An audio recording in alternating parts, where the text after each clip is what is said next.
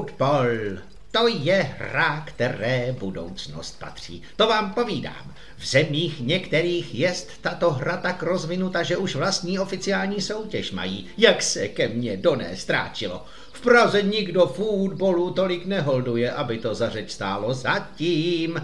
Ale my v maninách rození gentlemani napravíme to. Již ne vrch koulí, již ne skok do dálky, již ne bicyklistika. Fútbol rozvíjet budeme a pro slávu našeho nového klubu bojovat chceme. Bohumil Rudl, jeden z otců zakladatelů našeho klubu v listopadu 1893. Chlapci, kteří se chtěli věnovat fotbalu, se právě oddělili od sportovního klubu AC Praha a založili si vlastní tým AC Královské Vinohrady s pevným rozhodnutím zdokonalovat se ve fotbale. Pánové, pánové, klid, nikam to nevede. Skáže už rok klub máme, ale podpora jeho od radnice Vinohradské neexistuje. Ni peněz, ni prostranství pro stadion budoucí. A přesto penězi oplývají, to víme, nám však dát nechtějí. Jiná možnost nezbývá, nýbrž na jejich pomoc již nespoléhat. Uvnitř hradeb pražských je naše budoucnost. Tam hrdě nesme své nové jméno na počest slavných dob antických? Nechť náš klub změní své dosavadní označení a nově se zove Athletic Club Sparta. Vladimír Horejc, 9. srpna 1894 v kavárně Demínka. Zakladatelé Sparty se první rok existence marně spoléhali na pomoc tehdy ještě samostatného města Vinohrady, po kterém se zprvu i jmenovali. Město o fotbalový klub zájem nemělo a tak se cesty rozešly a Sparta získala své dnešní jméno. Sport, to má být záležitost ducha vznosného a úmyslu čestných, tak jsem ho vždycky vnímal. Tím více je mi nepochopitelné, co se na císařské louce přihodilo. Ďábel jako by byl popadl Pražany jinak ctnostné. Pan doktor Makovička, bohabojný to pán, uznávaný v širokém okolí města Pražského, mává během mače holí v obecenstvu a pěstí sevřenou mi hrozí. Městský rada Nožička o pauze half-timeové huláka, že z města budu ještě téhož večera vyobcován. A co hůř, sám můj bytný velevážený pan Říman ve vzteku borácí, že se již do bytu vracet nemám.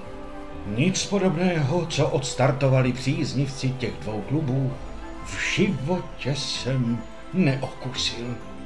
Rozhodčí prvního derby proti Slávii v roce 1896 Josef Ressler Ořovský. Na císařské louce vytvořilo 121 platících diváků bouřlivou atmosféru, která se přenesla i na hřiště.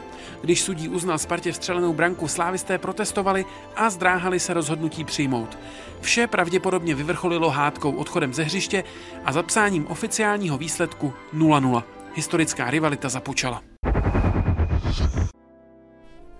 Vážený pan Petrík, still pořád vzpomínám na vaši návštěvu London. Žiju v přesvědčení, že procházka po našem nádherném, beautiful královském městě pro vás byla zážitkem, stejně jako návštěva zápasu Arsenal Woolwich. Jak jsme se domluvili, rád se i já přijedu podívat do váš středoevropský klenot jménem Prague, Praha, Praha, promiňte, na zápas vaší Sparta. Jsem rád, že fotbal získává popularita i na kontinent. Old continent. Než se znovu shledáme, zasílám vám slíbenou drobnost. Sadu rudých dresů našeho Arsenal. Věřím, že se vaši Sparta budou hodit. John Bayern, činovník londýnského arsenalu.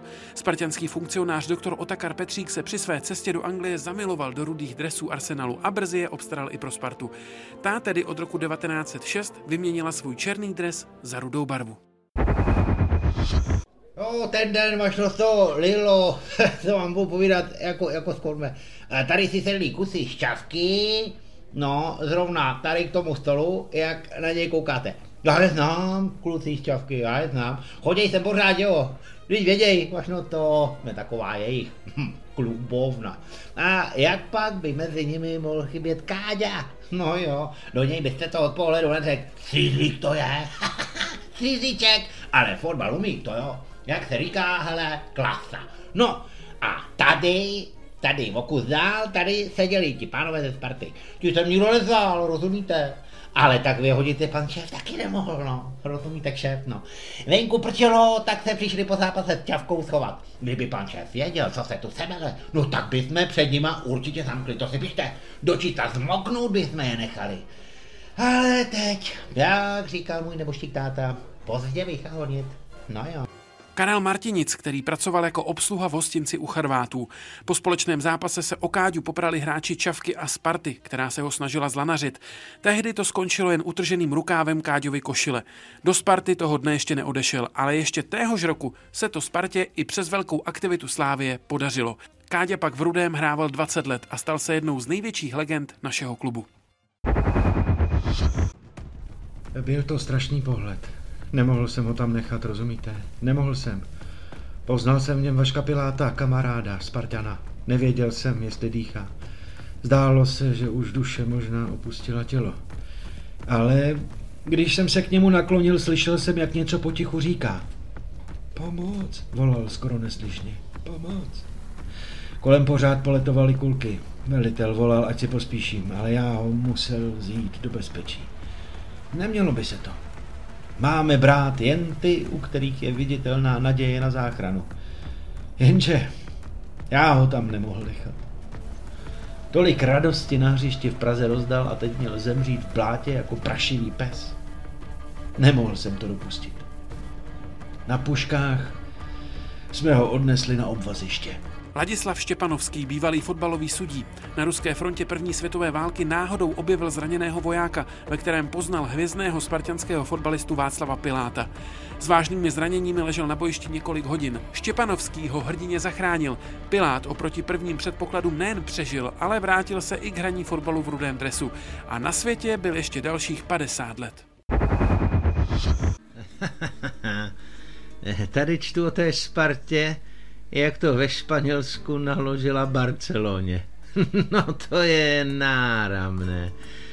Až si říkám, o tom by snad stálo napsat nějakou knihu, aby se na to nezapomnělo. Nebo nějakou básničku, aby se to děti učili už ve školách. Strachy španělé zuby klapali, když spartané míči ťukali. Ne, to je, to je blbý. Básničky mi nikdy nešly. A cože bych o tom napsal pohádku? Tak by se to nejlépe dostalo k dětem. Aha, aha, je. Španělé zuby klapali, Spisovatel Eduard Bas v roce 1921. Inspirován nevšedními výkony železné Sparty, tehdy jednoho z nejlepších týmů Evropy, který tři roky v lize nestratil ani bod a porážel další velké evropské kluby, Norimberg i Barcelonu, vydal Bas o rok později svou slavnou knihu Klap Zubova jedenáctka. Praha 11. dubna léta páně 1934. Kdo ze ctěných čtenářů našeho listu včera procházel po Belkredyho třídě v Praze, naskytl se mu v skutku trudný pohled. Dříve majestátní dřevěná tribuna, která čněla k nebi jako výraz hrdého odhodlání budovat velký klub AC Sparta, se obrátila jen dým, který pomalu stoupal z místa bývalé tribuny ráno Pražanům prozrazoval, jaké drama se odehrálo pod rouškou noční tmy. Sparta schořela.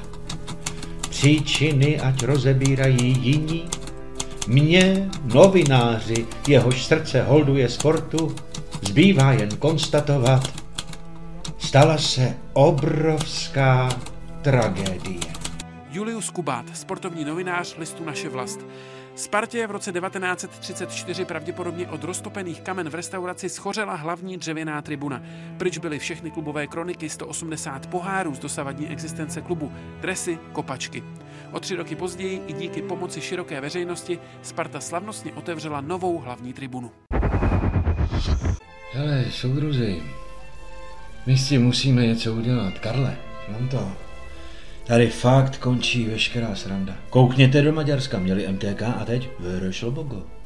Rudý prapor. Zní to moc pěkně, nic špatného na tom nevidím. Sparta, Sparta. Na tom není nic budovatelského, soudruzi. Chlapi, uvědomme si, že Sověti se nám dívají pod ruce a my musíme konat. Je rok 1953. Pochopte to už všichni. Není třeba dělat velké změny. Jen jedno písmenko. Jedno písmenko navíc a všichni budou spokojeni. A ta buržoazní tradice konečně zmizí. Spartak. Spartak. Jiří Herda, člen KSČ a Krajského výboru pro tělesnou výchovu a sport v roce 1953. Název Spartak nesl náš klub od roku 1953 až do roku 1965. Zkrátka AC, tedy Athletic Club, se pak vrátila až v roce 1991. No my ho tak milovali. Keď Lokomotívu Košice doťahol do ligy, sedel som tu na, na tej sedačke. Tu to bolo, presne tu. A vyvolával som jeho meno Kvášňák, Kvášňák, Kvášňák. A teraz zradca. Je to Judáš! Judáš! Otočil sa k nám chrbtom, vydúpal si prestup do Sparty. Ako keby Praha bola nejaký zázrak. Nie je tam ihrisko také zelené, lopta tak okrúhla ako na Slovensku. Nech už sa v Košicach nikdy neukazuje. A ak sem príde so Spartou, zažije strašné, strašné slovenské peklo. Toto nie je Praha, Andrejko, kdeže? Toto sú Košice, Košice. A tie nezabúdajú. Fanoušek lokomotivy Košice Pavol Dušek v roce 1960, když si Andrej Kvašňák vynutil přestup do Sparty. Když Kvašňák později poprvé přijel do Košic jako soupeř, fanoušci zuřili, chtěli ho zbít. A Andrej dal dva góly, na další tři přihrál a pomohl k sestupu svého bývalého týmu. Blázni, blázni jsou ti vejboři.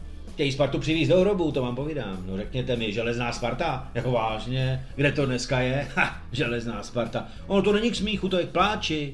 Kdo si pamatuje poslední titul? Já teda skoro ne. A teď tomu nasadili korunu. Nějakého šlováka z mládeže Dukly přivedli, že prý to je skvělý trenér. Ježek. Kdo o něm kdy slyšel? To jsme to dopracovali, že musíme do Dukly chodit prosit je jejich trenéra mládeže. Uvidíte, že i ten kvašňák se na to vykašle hrát pod nějakým holobrátkem. Sparta rezne, to vám povídám. Lubomír Pašek, fanoušek Sparty v roce 1964. Václav Ježek bez zkušeností s trénováním dospělých ale překvapil všechny, včetně Andreje Kvašňáka. Už v roce 1965 pod ním Sparta získala první titul po deseti letech, za dva roky další. Ježek jich ve Spartě vyhrál celkem šest a stal se klubovou legendou. Cyril seděl nad výkresy a celé dny do nich zíral. Vedle něj ten, no ten, jak se o něm nesmí mluvit, jak utekl za kopečky, ten syrovátka. Chodil jsem za ním na návštěvu každé úterý, to byl náš den. Vždycky jsme šli do města a dávali si kávičku a větrník. Ale když dělal na tom stadionu, tak ho nic jiného nezajímalo. Říkal jsem si, prokletý stadion. Pořád se dohadovali, křičeli, vymýšleli, jak zařídit co nejlepší výhled na hřiště. Jednou jsem mu říkal, Cyrile, proč ti zrovna na tomhle tak záleží? Kamaráde, povídá Cyril a usměje se. Vždyť to bude stadion pro Spartany. Bude tam hrát ten nejkrásnější klub. Jindřich Peterka, osobní přítel architekta Cyrila Mandela. Ten spolu s Vladimírem Syrovátkou navrhl nový spartianský stadion, který vznikl v letech 1967 až 1969 a s drobnými úpravami slouží našemu klubu až dodnes. Sparta vede. Vypadá to už velmi dobře, ale ještě se hraje. Míč má Michal Laudrup. Ličke, a v tuto chvíli je dobojováno. Sparta porazila zaslouženě Barcelonu 1-0 a zůstává ve hře o finále poháru mistrů. To je výtečné konstatování. Obrovský úspěch Sparty. Já děkuji za spolupráci Julovi Bělikovi a předávám slovo na hrací plochu. Fotbalový komentátor Pavel Čapek 1. dubna 1992. Sparta v nultém ročníku ligy mistrů porazila v utkání, které bylo později vyhlášeno zápasem století Barcelonu gólem Horsta Sígla. Nakonec Spartani v této sezóně obsadili v nejprestižnější evropské soutěži třetí místo. Ty Dany, Dany, pojď sem. Zase si tam motá ten tvůj brácha. No já vím, že bych chtěl být jako ty, ale na fotbal ještě malý, ne? Kolik mu je? No vidíš, no pět. No to s náma ještě nemůže hrát. Mu hoďte balon, ať si to tam čutá někde. Hlavně, ať se nám nemotá tady. Ale dívej na něj, dej mu to, co? ty brďo, ty brďo. To je dobré toto. Hm? Adíku, Adíku, pojď sem. Tak teda, můžeš s námi dneska potrénovat, jo? Něco v tobě asi je, no. Však uvidíme. Trenér Jaroslav Stejskal v Ivančicích v roce 2007. Pětiletý Adam Hložek sleduje trénink žáků, za které hraje jeho o tři roky starší brácha Dan a poprvé dostává šanci ukázat, co v něm je.